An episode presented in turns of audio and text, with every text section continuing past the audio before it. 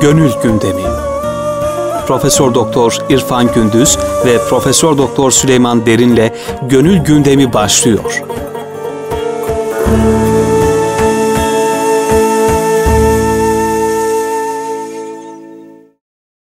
Erkam Radyomuzun pek kıymetli dinleyicileri yine bir e, Gönül Gündemi programında sizlerle beraberiz. Muhterem hocamız Profesör Doktor İrfan Gündüz ve Fakir Süleyman Derin bu bize verilen vakit e, boyunca geçen hafta hocam e, tezkiyede kalmıştık herhalde. Tezkiye ve zekat alakalı birkaç kelam edip ondan sonra tasavvufun diğer önemli bir metodu olan zikre geçeceğiz inşallah. Hocam bu tezkiyeyi bayağı bir geçenlerde görüşmüştük, konuşmuştuk. Bir de zekat alakasını siz kurarsanız inşallah. Evet, e, dinleyicilerimize saygılarımızı sunarak başlıyorum ben burada. Felahla başladık esas. Felahın e, şartlarından bir tanesi tezkiye dedik. Ondan sonra da veskür isme rabbihi fesalla var. Fakat tezkiyeyi tasavvufun bir metodolojisi olarak ortaya koyduğumuzda bunu zikirle sağlamaya çalıştığını anlatacağız ama bir de zekat var. Zekat da tezkiyeden geliyor. Aynı kökten gelen bir kelime.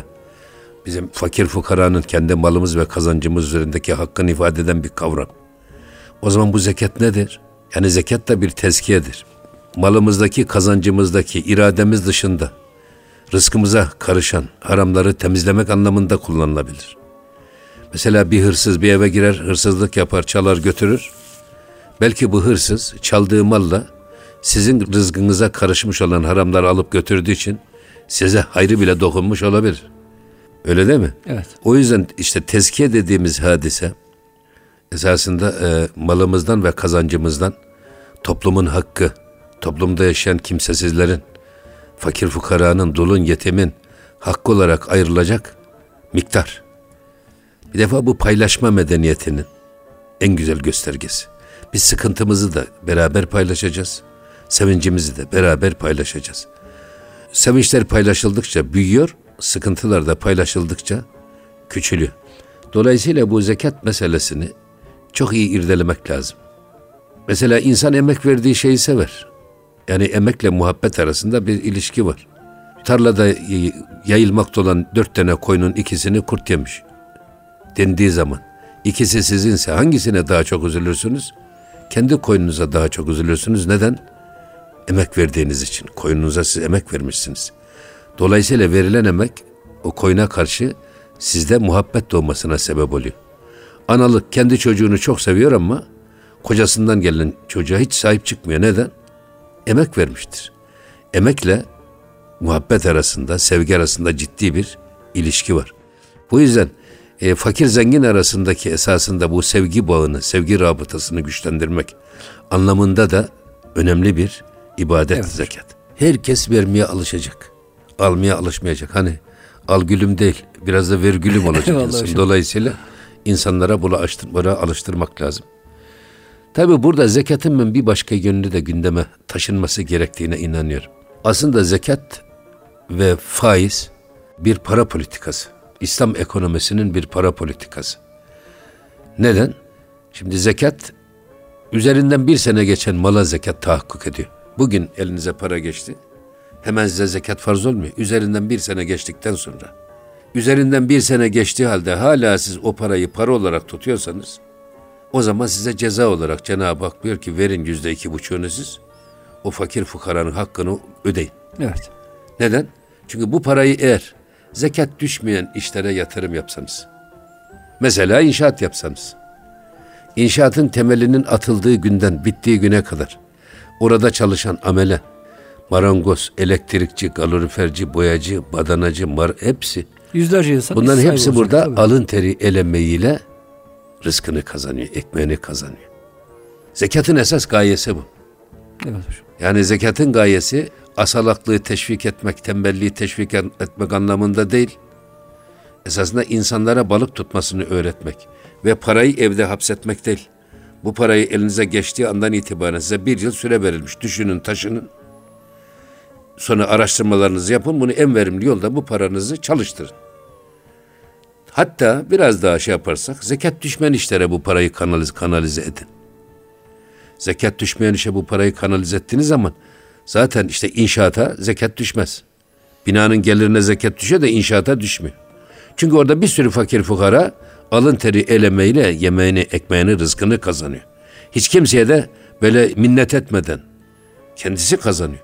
İşte bu para üretime girerse, zekat düşmeyen işlere parayı yönlendirdiğinizde esas orada bu para bir sürü fakir fukaranın ekmeğine ve rızık kapısının açılmasına, istihdama sebep olur.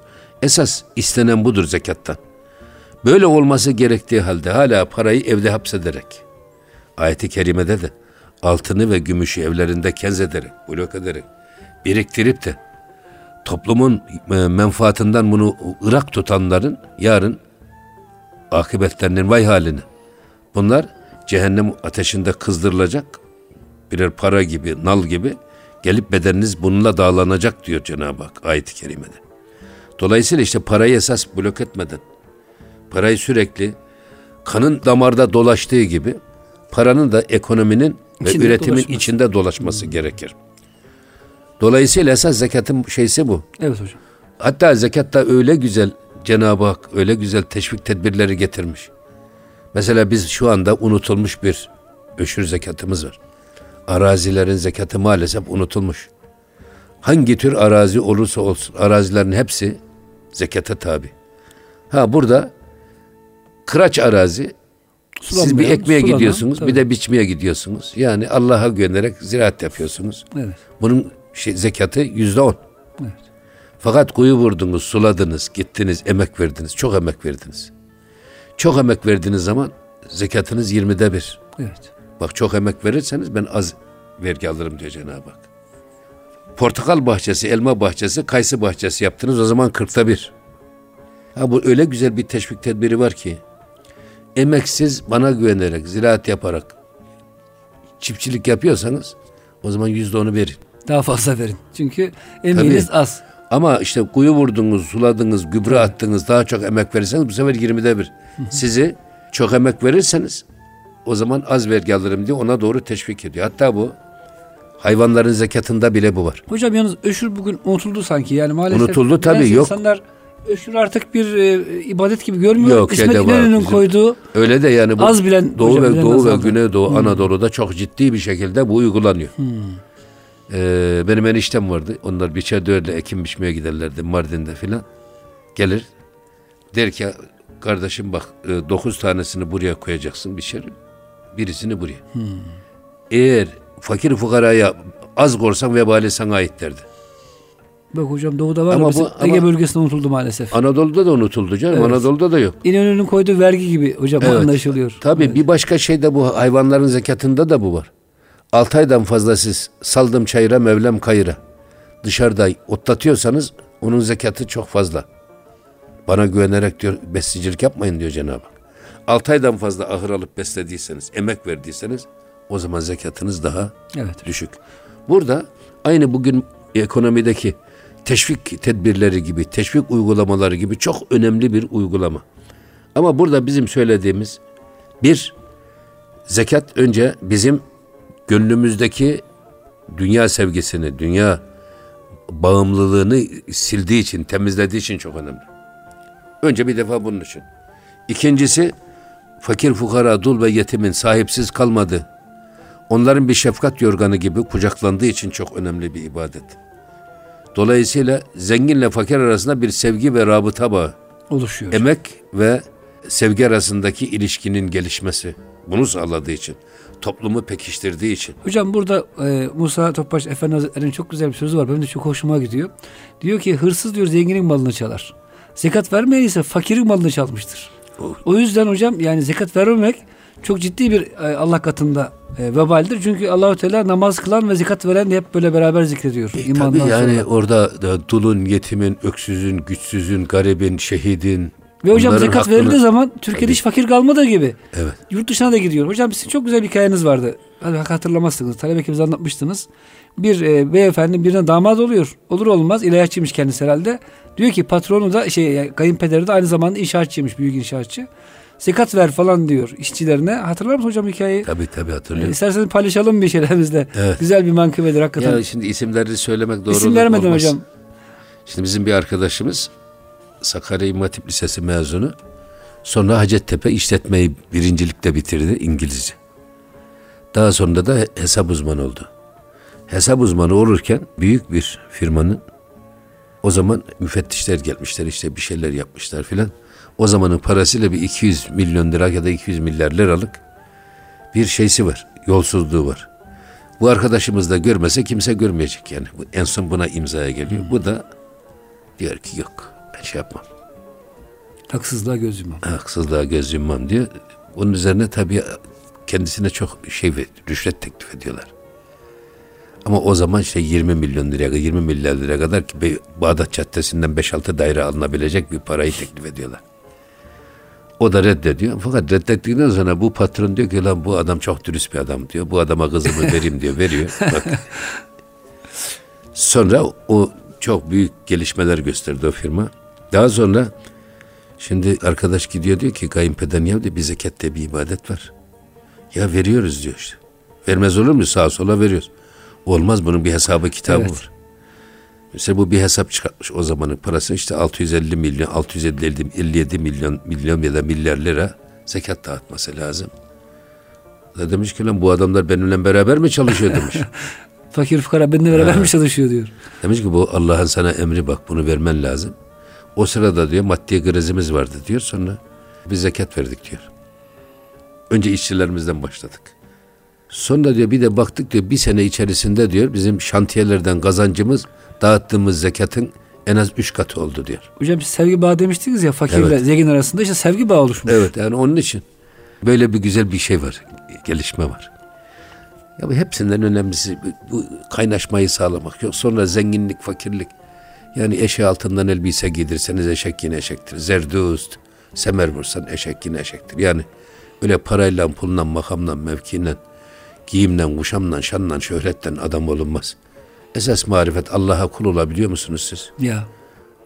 Ona kul olabiliyor musunuz? Peygamber Efendimiz'e layık ümmet olabiliyorsanız sizden şerefli ve sizden üstün hiç kimse yok.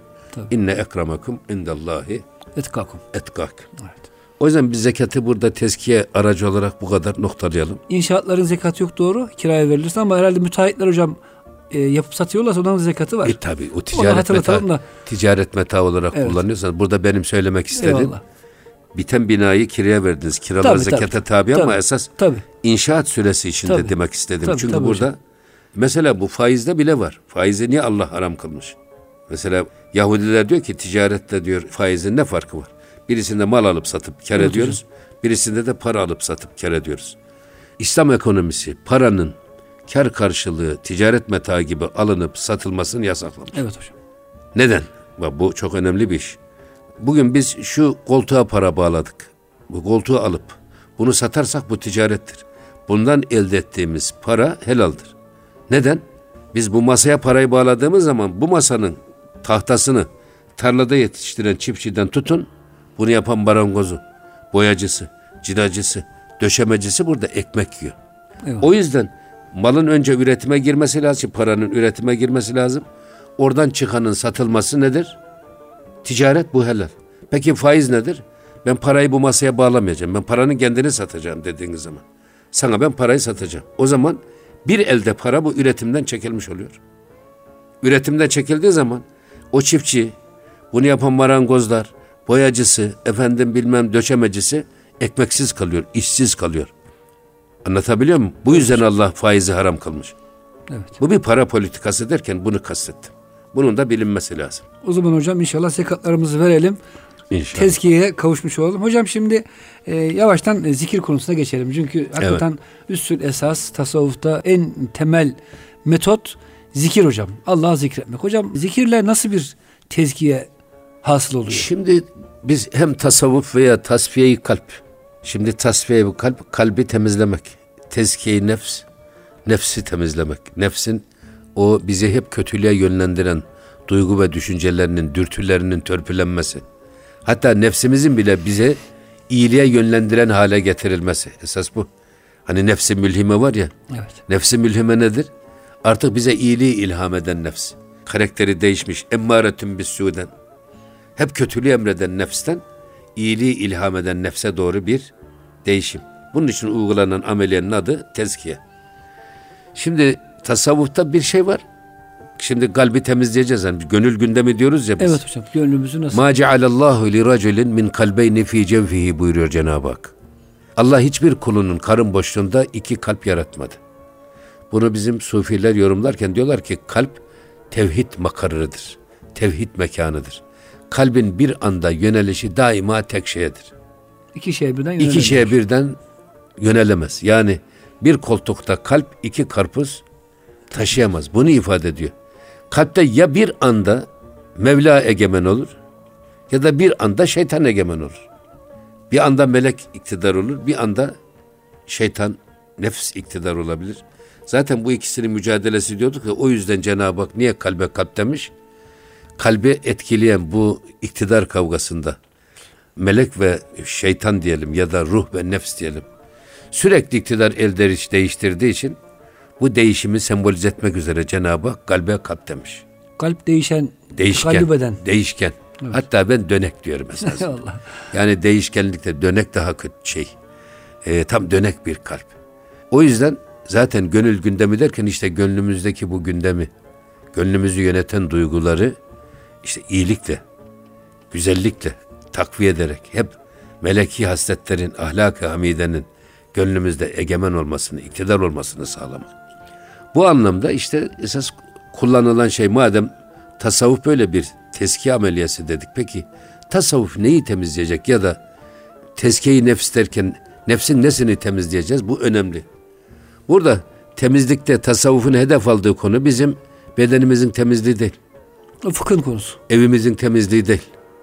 Efendim dışımızın temizliği değil. Biz içimizin temizliği. Kendi içimize doğru yolculuk. İçimize bakmak. Biz hep dışa bakıyoruz. Hep başkalarının yanlışlarıyla uğraşıyoruz. Onları dilimize pelesenk ediyoruz ama esas kendi içimize doğru yolculuğa başlamak, kendi içimizi temizlemeye çalışmak. Dolayısıyla bu anlamda hani tasavvufun iştikakında da söyledik. Tasavvuf saffet, safa kökünden türetilmiş. Ve bu tasfiye işlemi e, bütün peygamberlerin tabi tutulduğu bir işlem. Cenab-ı Hak Kur'an-ı Kerim'de insan için üç şey kullanıyor. Üç şey kullanıyor. Beşer, abd. Şimdi beşer dediğimiz zaman insanın portresini tanıtıyorsa eğer Cenab-ı Hak Kur'an-ı Kerim'de beşeri kullanıyor. Çünkü beşer cilt demek, teri, e, ten demek, deri demek. Dış görüntümüzü ifade eden ayetler. Allah ile Allah'a kulluk görevlerimizin nasıl yapılmasını emreden ayetlerde de abd ve bu kökten türetilmiş kelimeleri kullanıyor. Ha bir de Allah ile insan arasındaki ilişkilerin, münasebetlerin nasıl olmadığını gerektiğini ifade eden ayetlerde de Cenab-ı Hak insan kelimesini kullanmış. Dolayısıyla burada esas tasavvufun konusu insan da insanı temizleyecek. İnsanın hangi tarafını dedik ya dışını değil ya içini. Dolayısıyla burada geldik insan konusuna. Hocam şimdi tam güzel noktaya geldik. Bu yeni başlangıç noktası olsun. Kısa bir ara veriyoruz. Evet. Yönetmenimiz rica ediyor. İnşallah biraz sonra insan ve hocam o zaman zikirden Evet, oradan herhalde baş- biz sen diyeceksiniz hocam. Evet, Ona, evet, tahmin evet. edebiliyorum. Muhterem dinleyicilerimiz kısa bir ara veriyoruz. Bizden ayrılmayın lütfen. Erkam Radyomuzun pek kıymetli dinleyicileri Gönül Gündemi'nin ikinci bölümünde hocamız e, Profesör Doktor İrfan Gündüz bizlere insan ve nisyan arasındaki ilişkiyi daha doğrusu zikrin e, insan üzerindeki tesirlerini bu bağlamda anlatacaklar. Hocam e, yarım e, sözünüzü kesmiştik kusura kalmayın devam edelim inşallah buyurun. Şimdi tasavvuf arındırma, arıtma, temizleme ilmi ise eğer tasavvuf neyi temizleyecek? İşte o önemli. İnsandaki nisyan illetini, nisyan zaafını, unutkanlığı temizleyerek insanı ihsanla buluşturma ilmidir. O zaman insan nisyandan mı geliyor hocam kökeni olarak? Biliyorsunuz Arapçada Zaten evet, evet. Veya insandaki ünsiyet zaafını temizleyerek yine insanı ihsanla buluşmasını sağlamak. Zaten Cenab-ı Hak Kur'an-ı Kerim'de ve huve ma'akum eyne ma kuntum. Siz nerede olursanız olun Allah sizinle beraberdir. Evet. Esas tasavvufun esas gayesi Allah her şeyle beraber, herkesle beraber ama esas biz onunla beraber miyiz? Bizi Allah'la beraber kılmaya çalışan ilim. Allah'la bizi buluşturmaya çalışan şuur olarak, fikir olarak, anlayış olarak, gönül dünyasında Allah'ın iradesini egem, egemen kılma olarak bu şekilde değerlendirmek. Dolayısıyla şimdi tasavvuf peki insanın nesini temizleyecek dediğimiz zaman Hani demin söyledim. Mesela peygamberler böyle bir ameliyeden geçmiş. Peygamberler tasfiye edilerek beşeri zaaflardan tasfiye edilmiş. Böyle bir ameliyeden geçmişler. Sonra vahyi alabilecek kıvama gelmişler. Sufiler de zaten biz tekallaku bi ahlakillah ve bi ahlaki Resulillah. Yani Allah ve Resulünün ahlakıyla ahlaklanmak bizim hedefimiz, idolümüz. Dolayısıyla da peygamberler hangi yoldan yürümüşse biz de onlar gibi yürüyeceğiz. Peygamber olmak için değil ama onların onlara layık ümmet olmak için. Vahiy almak için değil böyle bir hedefimiz yok. Ama onlara benzemeye çalışmak, onlar gibi olmak. Kul in kuntum tuhibbunallaha fettebi'uni yuhibbukumullah. Allah'ı seviyorsanız ayet-i kerime bu. Bana ittiba edin. İttiba tabi olmak değil. İzinden gitmek değil, iz sürmek değil. İttiba aynileşmek demektir. Allah Resulü'nün hayat modeli bir kalıpsa biz kendi kişiliğimizi, kimliğimizi eritip o kalıpta donduracağız. Mevlana'dan misal verelim. İnsanlar diyor ayet ve hadisleri kendi heva ve hevesine, kendi anlayışlarına göre çarpıtıyorlar. Ve kendilerine ayet ve hadisleri uyduruyorlar. Halbuki bire gafil diyor sen kendini ayet ve hadislere uydur.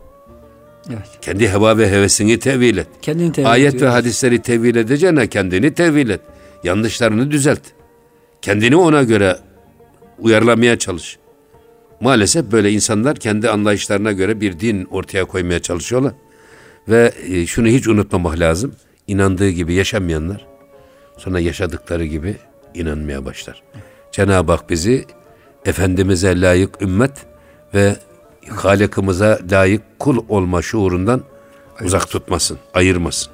Hocam Kur'an-ı Kerim'de en az 256 yerde zikir geçiyor. Fezkuruni ezkürküm. Beni zikredin, ben de sizi zikredeyim. Bunun gibi ayaktayken, otururken, yatarken neredeyse hocam insanın zikretmediği hiçbir hali yok. Tabii. İnsan üç halde bulunur. Ya evet. ayaktadır, ya evet. oturur evet. ya da uzanır, uyur. Bu üç halde de demek Şimdi, ki zikirle meşgul olmak evet, gerekiyor hocam. Bu evet. kadar ehemmiyet verilmesinin acaba hikmeti ne? Şimdi tabii e, burada bütün klasik Arap kaynaklarında, Lisanül Arap'ta, Kamus'ta, El Müfredat fi Garibil Kur'an, İsfahani'nin her üçünde de insan kelimesinin kaynağı ile ilgili tek kaynak insan Hazreti Abbas radıyallahu anh. Ve o diyor ki insan kelimesi Kufelilere göre nisyan kökünden türetilmiş. Nisyan kökünden. Basralılara göre de ünsiyet kökünden türetilmiş. Şimdi nisyan dediğimiz zaman hafızayı beşer nisyan ile malüldür. Unutur. İnsanın en önemli zaafı hani dedik ya beşer ama beşer beşer olmanın getirdiği zaaflar var, illetler var. Bunları temizleyelim ki insan ihsanla insana ersin. Burada Kufeli ulemaya, sufilere göre insanın birinci zaafı nisyan zaafıdır. Evet. İnsan nisyan unut- unutkanlık. Peki ni, ni, bu nisyanı nasıl tedavi edeceğiz? Metodu nedir? Kur'an-ı Kerim. Bak. Evet. Biz tasavvufun hem kaynağını hem metodunu, metodolojisini Kur'an'dan delille Alıyoruz. izah etmeye çalışıyoruz. Tamam. Orada veskür rabbeke izâ nesite. Esasında e, nisyanın tam zıttı zikirdir. Veya zikrin zıttı nisyandır. nisyandır. Unutkanlık. O yüzden Kur'an-ı Kerim'de de veskür rabbeke izâ nesite. Unutur unutmaz Rabbini hemen zikret. Bu çok önemli. Nesullaha fe ensahum enfusahum. Onlar Allah'ı unuttular. Allah da onlara kendilerini unutturdu. Üskürullaha zikran kesira. Çok ve sebbihuhu bükreten ve asile.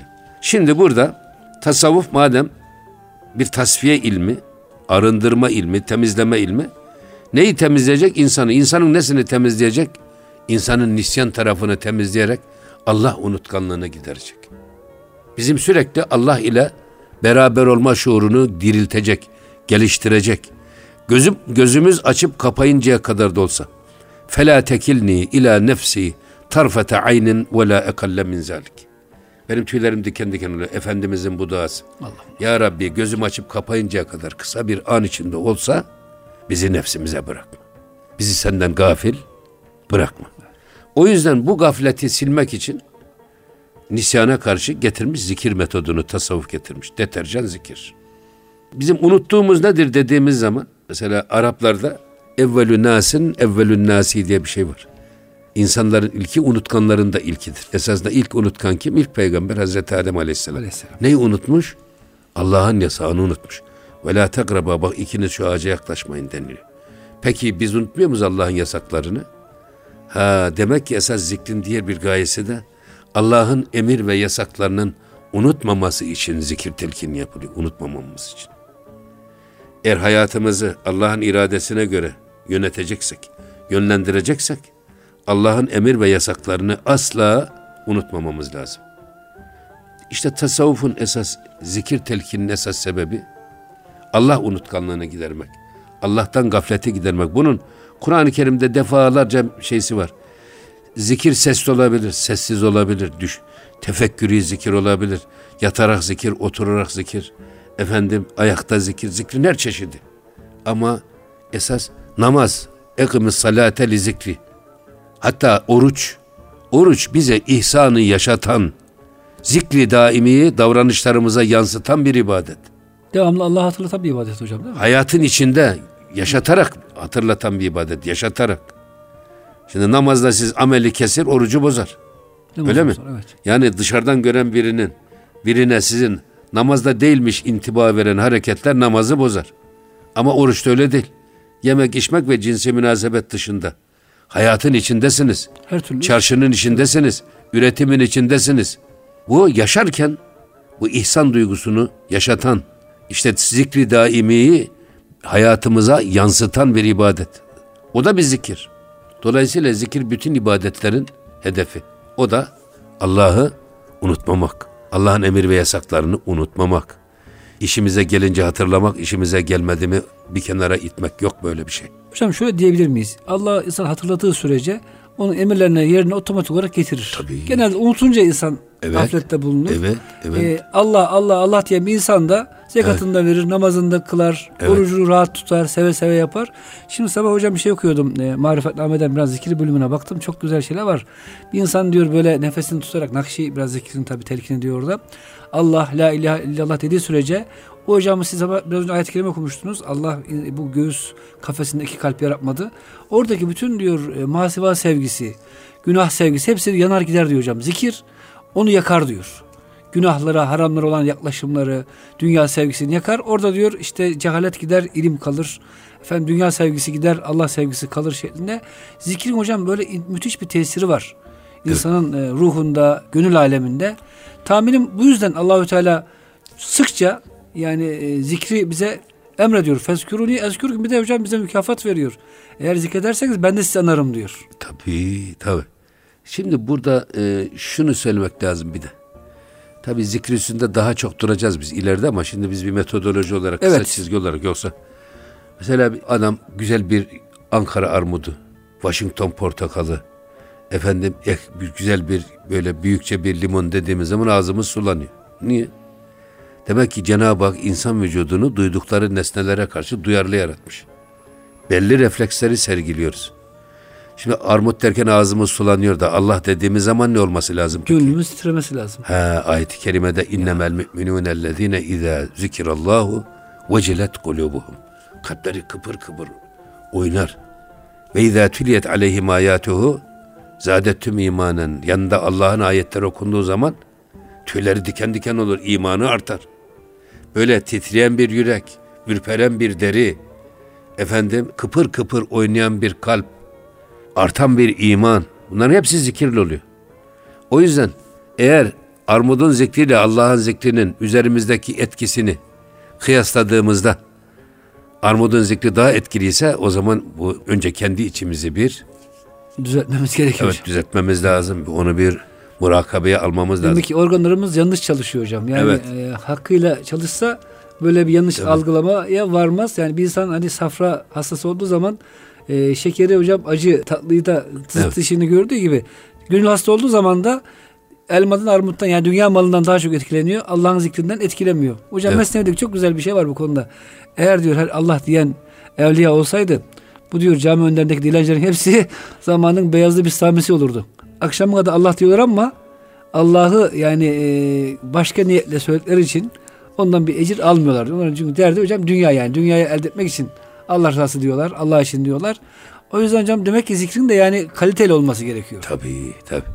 Şimdi bunu anladık. Bak bütün Kufe menşeli tarikatların hepsi nisyan tarafını dikkate aldığı için onlarda zikir ağırlıklı bir Hmm. formlar geliştirilmiş tarikatlarda. Mesela Gadiri tarikatı. Evet. Efendim hep cehri zikir, hafi zikir, nakşibendilik, hafi, hafi zikir. Ama hep zikir metodu üstünde durulmuş. Şimdi gelelim ikincisi. Gene Ha- Hazreti Abbas insanoğlunun törpülenmesi gereken, e, temizlenmesi gereken ikinci zaafı nedir? Ünsiyet zaafı.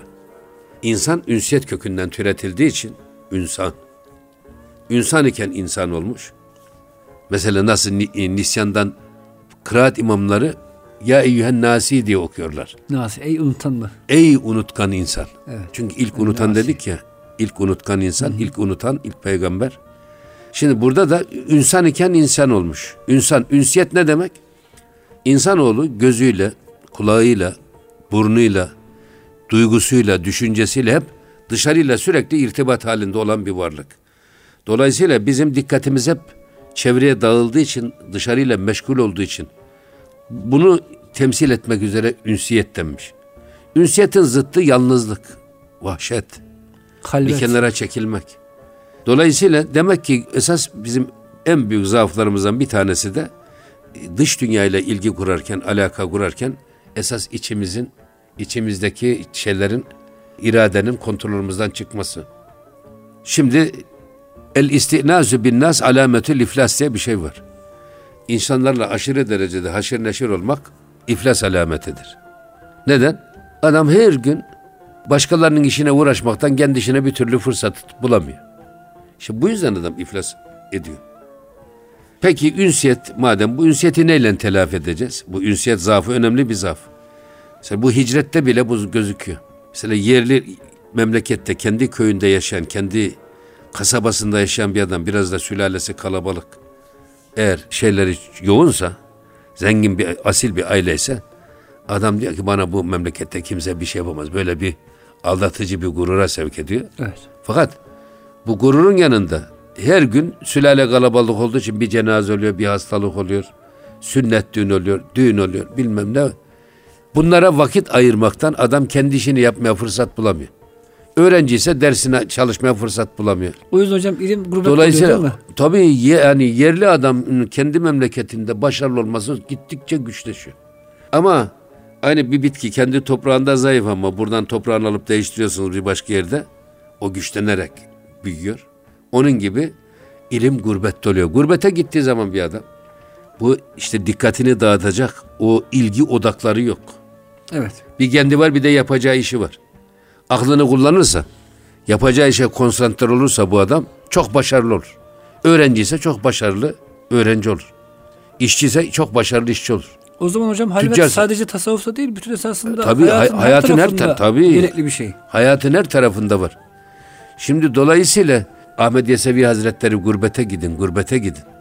Gurbete giden hem e, Allah'a daha yakın olur hem de zengin olur diyor. Onun için bu Allah'a yakınlık nereden geliyor? Gurbette bir yalnızlık var. Kendi memleketinizde burnunuz buluttan su içer gibi dolaşıyorsunuz. Çok kalabalık. Biz çok zengin bir sülaleye mensubuz filan diye. Halbuki gurbete gittiniz mi gardınız düşüyor, boynunuz bükülüyor. Bir siz varsınız, başka kimse yok. O zaman sığınacak bir yer lazım. Nes- Neresi? Allah'a yöneliyor. La tahzen İnna innallaha ma'ana. Dindarlık da öyle gelişiyor. Dünyalık niye gelişiyor? Kendi yapacağınız işe kendinizi yoğunlaştırdığınız için başarı geliyor. Hele bir de şey varsa lan gurbete gitti de bir baltaya sap olamadan döndü demesinler diye. Evet hocam. Kim- Onun da verdiği bir motivasyonla adam gerçekten zengin oluyor. Hicret hadis-i şerifinde kimin hicretten niyeti bir kadın sonra nikahlar. Kimin hicretten niyeti zengin olmaksa zengin olur buyuruyor Efendimiz. Ama kimin de hicretten niyeti Allah ve Resulünün rızası ise ona da nail olur. Demek ki öyle bir konsantre oluyorsunuz. O yüzden gelelim peki zikir. insanın bu ünsiyet zaafı.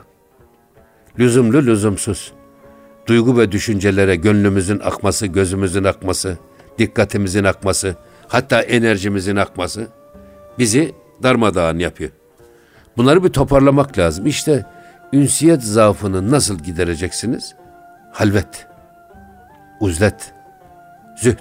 Gereksiz karışmalardan, Evet bak. ihtilatlardan Evet. uzaklaşmak. Basra menşeli Hasan-ı Basri. Basra menşeli sufi, sufiler, e, alimler insan kelimesinin ünsiyetten geldiğini kabul ettikleri için bu menşede buradan çıkan tarikatlar daha çok zühd, kanaat, tevekkül, halvet ağırlıklı tarikatlardır. Halvetle neyi kıracaksınız siz? İnsanın bu ünsiyet zaafını. Nedir bu ünsiyet zaafı? Mesela bizim geceyle gündüzü çok mukayes ettim ben. Gecenin insandaki psikolojik etkisiyle gündüzün insandaki psikolojik etkisi. Gündüz Cenab-ı Hak ve cealnen nehara meaşen. Biz gündüzü maişet kazanmak Çalışma, için yarattık. evet. Niye?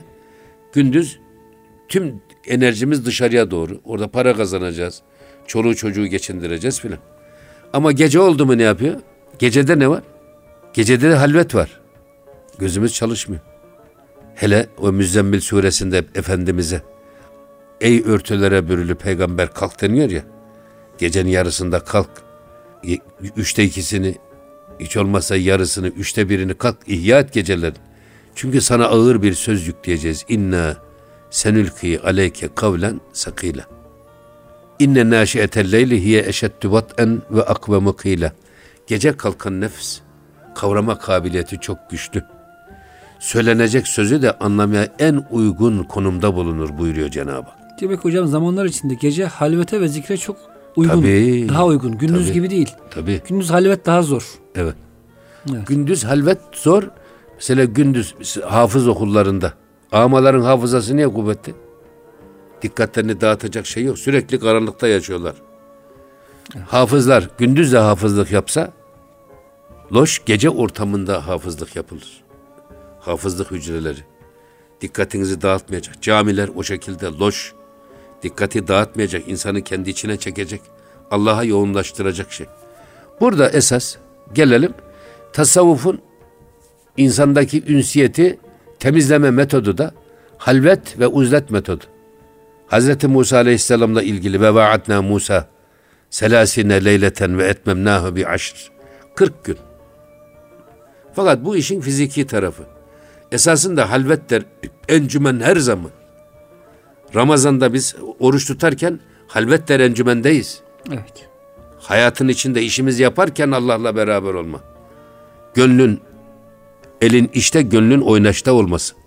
Elin karda, gönlün yarda olması. Evet. Şimdi bunu ben şuna benzetirim hep.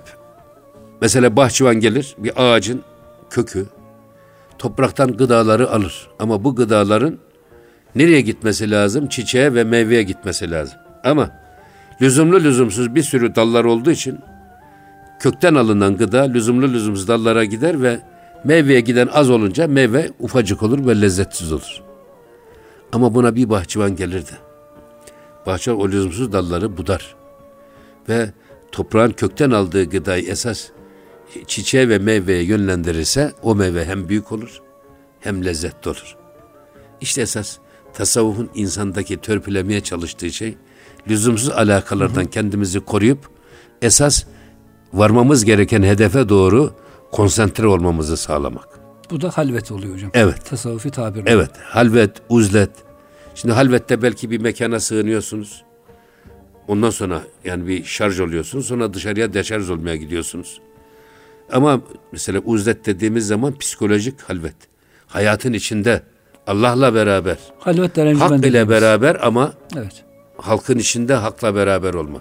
Zaten İşte hocam ihsan bu işte zaten. Hocam bunları inşallah tekrar müstakil olarak açıklayacağız. Sadece İnşallah. bu programımızda biz e, İnşallah. sevgili seyircilerimize tasavvuf metotlarını paylaşmış olduk. Evet. Tezkiye ile başladık. Felahtan başladık. Tezkiye dedik hocam. Evet. Sonra zikir. Zekat- şu anda zekat dedik, evet, zikir zekattan da dedik. bahsettik. Evet Zikrin hocam. iki yönünü ele aldık. Halvetle evet. Evet hatta insanın tasavvuf hocam. tezkiyenin iki yönünü ele aldık. İnşallah hocam e, bugün bu programımız herhalde bitmek üzere. Önümüzdeki haftalarda tekrar e, bu konular daha detaylı, daha Tamam, doyurucu tamam. şekilde devam zaman- ederiz. O zaman bir şeyle bitirelim o zaman Buyurun Süleyman'cığım. muhterem hocam buyurun. Min husni İslamil mer'i terkuhu ma la yani. Bak Evet. ma la yani diyorlar. Masiva diyorlar. Allah bes, baki heves. Şimdi burada işte halvet ve uzlet dediğimiz şey esas kişinin lüzumsuz ve faydasız iş ve sözlerden kendisini uzak tutması ahlakının güzelliğindendir. İşte bu halvet esas budur. Hele hocam bu Attığımız her hareketin, adımın, ya, ya. söylediğimiz her sözün, atfettiğimiz her nazarın hesabını yaparak bu işi yapmamız lazım. Lüzumsuz işlerden, lüzumsuz sözlerden, lüzumsuz adımdan, lüzumsuz işlerden kendimizi uzak tutup esas yapmamız gerekene kendimizi yoğunlaştırmak, motive ederek hayatımızı sürdürmek. Rabbim bize bu güzel hedefleri yaşamayı nasip eder. Hocam biz de amin diyerek programımızı kapatıyoruz. Muhterem dinleyicilerimiz önümüzdeki hafta yine bir gönül gündeminde başka bir gündem ile buluşuncaya kadar hepinizi Allah'ın affına ve mağfiretine emanet ediyoruz. Hoşçakalın efendim.